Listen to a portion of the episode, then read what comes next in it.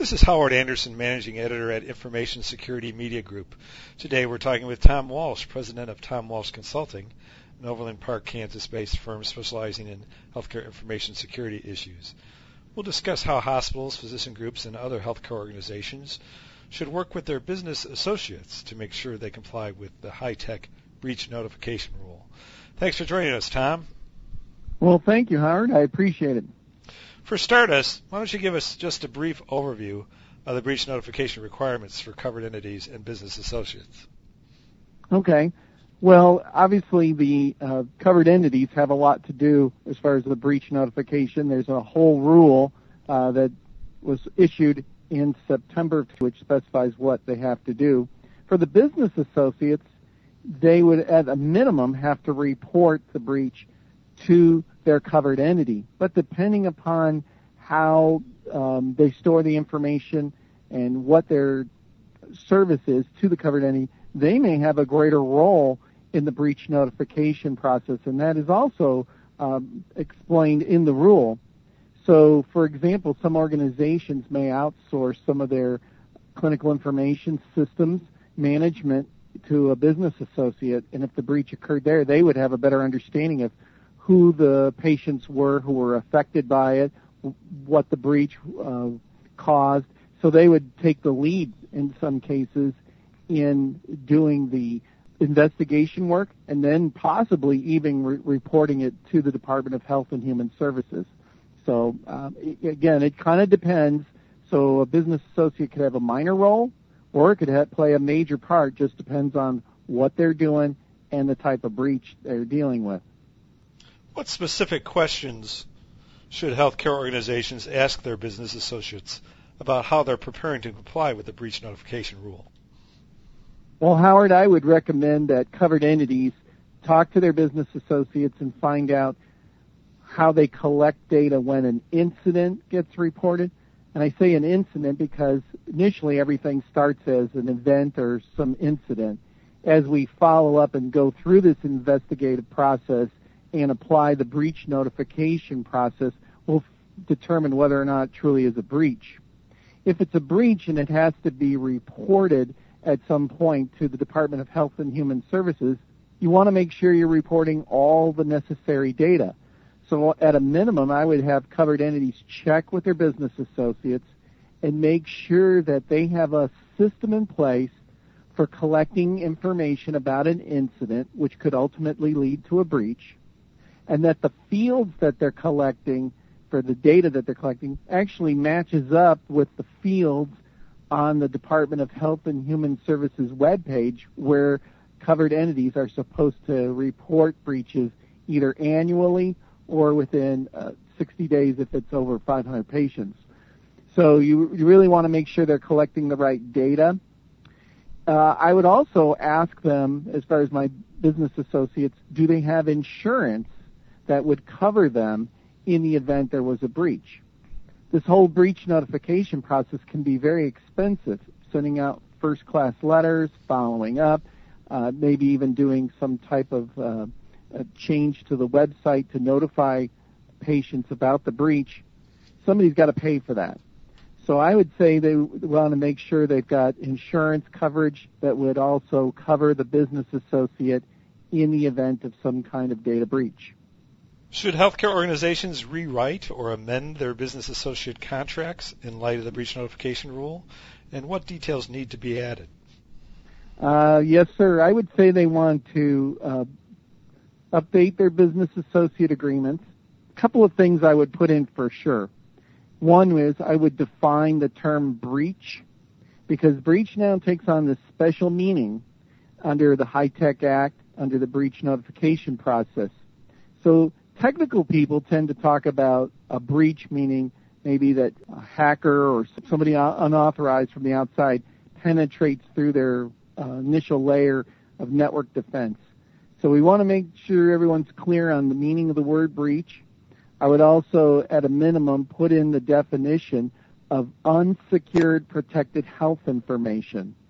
Because again, that's something that's defined in a whole rule that came out.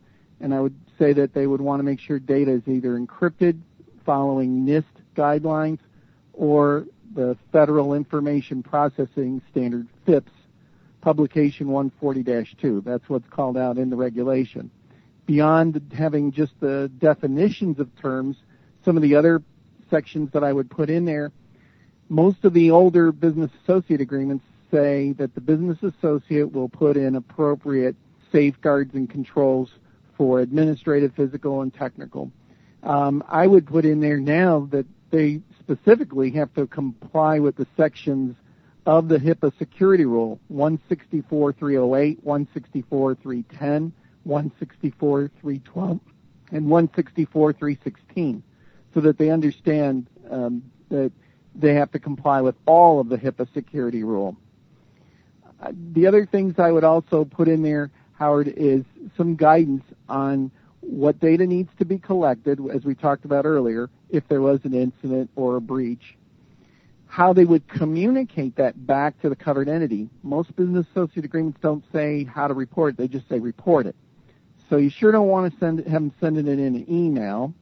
I would want to have a secure channel, and I would want to tell them who to send it to, when to send it to the person. Uh, that also put in there something about in my business associate agreement, they may actually be involved in working with the covered entity to remediate it and maybe even possibly sharing the cost if notification letters had to go out and it was the business associate's fault. So I think those are some of the key things you'd want to put into the business associate agreement. I think I'd also let them remind them that under the HIPAA security rule, any policies or procedures they create should be retained for six years from the date of creation. Uh, just, and it's in the rule, but it's kind of a nice little reminder to put in that um, agreement that you have with them. Okay, just to reiterate, what's the single best procedure for business associates to use for reporting the breach to their partner? And what about the best procedure for notifying consumers affected by the breach?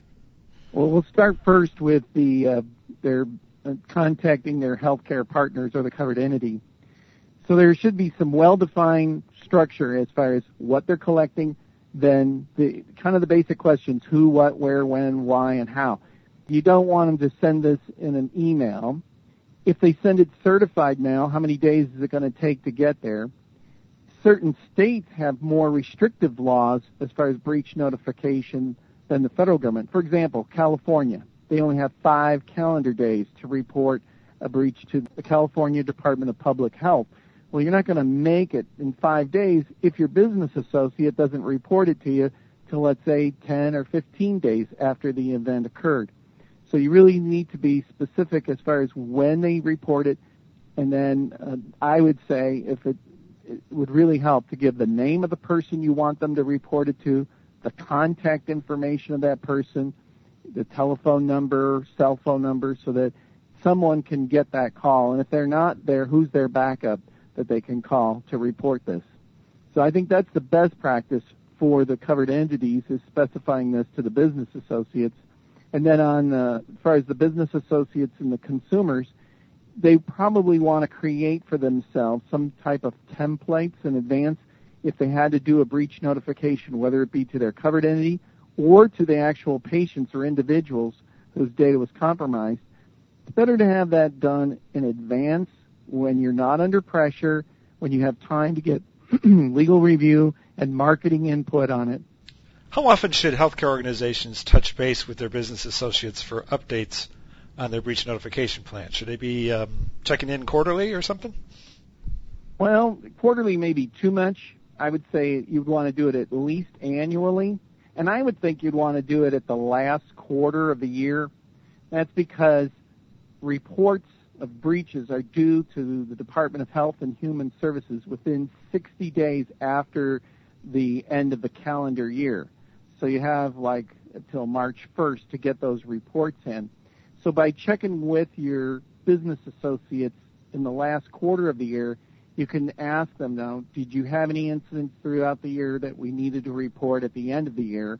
um, do you have everything your plans are okay, you've got everything working so that you can report that to us on time. Any more than that, it may be too burdensome because a lot of covered entities do business with multiple business associates and they have a lot of contracts out there. Finally, now that the HIPAA security and privacy rules and the penalties apply directly to business associates, as you mentioned. What steps would you recommend that those business associates take to improve security and minimize the risk of breaches? I think it'd be good for business associates to have some third party come in and verify that the controls and safeguards they have in place meet typical healthcare standards. Many of these um, organizations have, uh, for years, agreed to, you know, put in appropriate safeguards and controls, but one person's definition of what is appropriate may not meet a, another person's definition.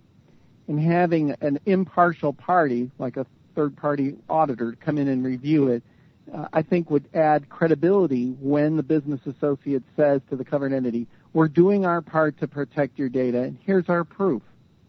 If you think about within the uh, financial world, generally when you do work with a business partner, they do an audit, they call it a SAS 70 type 2 audit.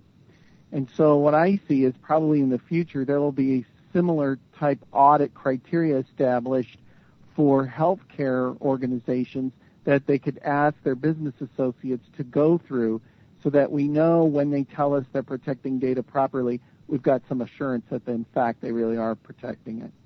Well, thanks very much, Tom. We've been talking today with security consultant Tom Walsh. This is Howard Anderson of Information Security Media Group. Thanks for listening.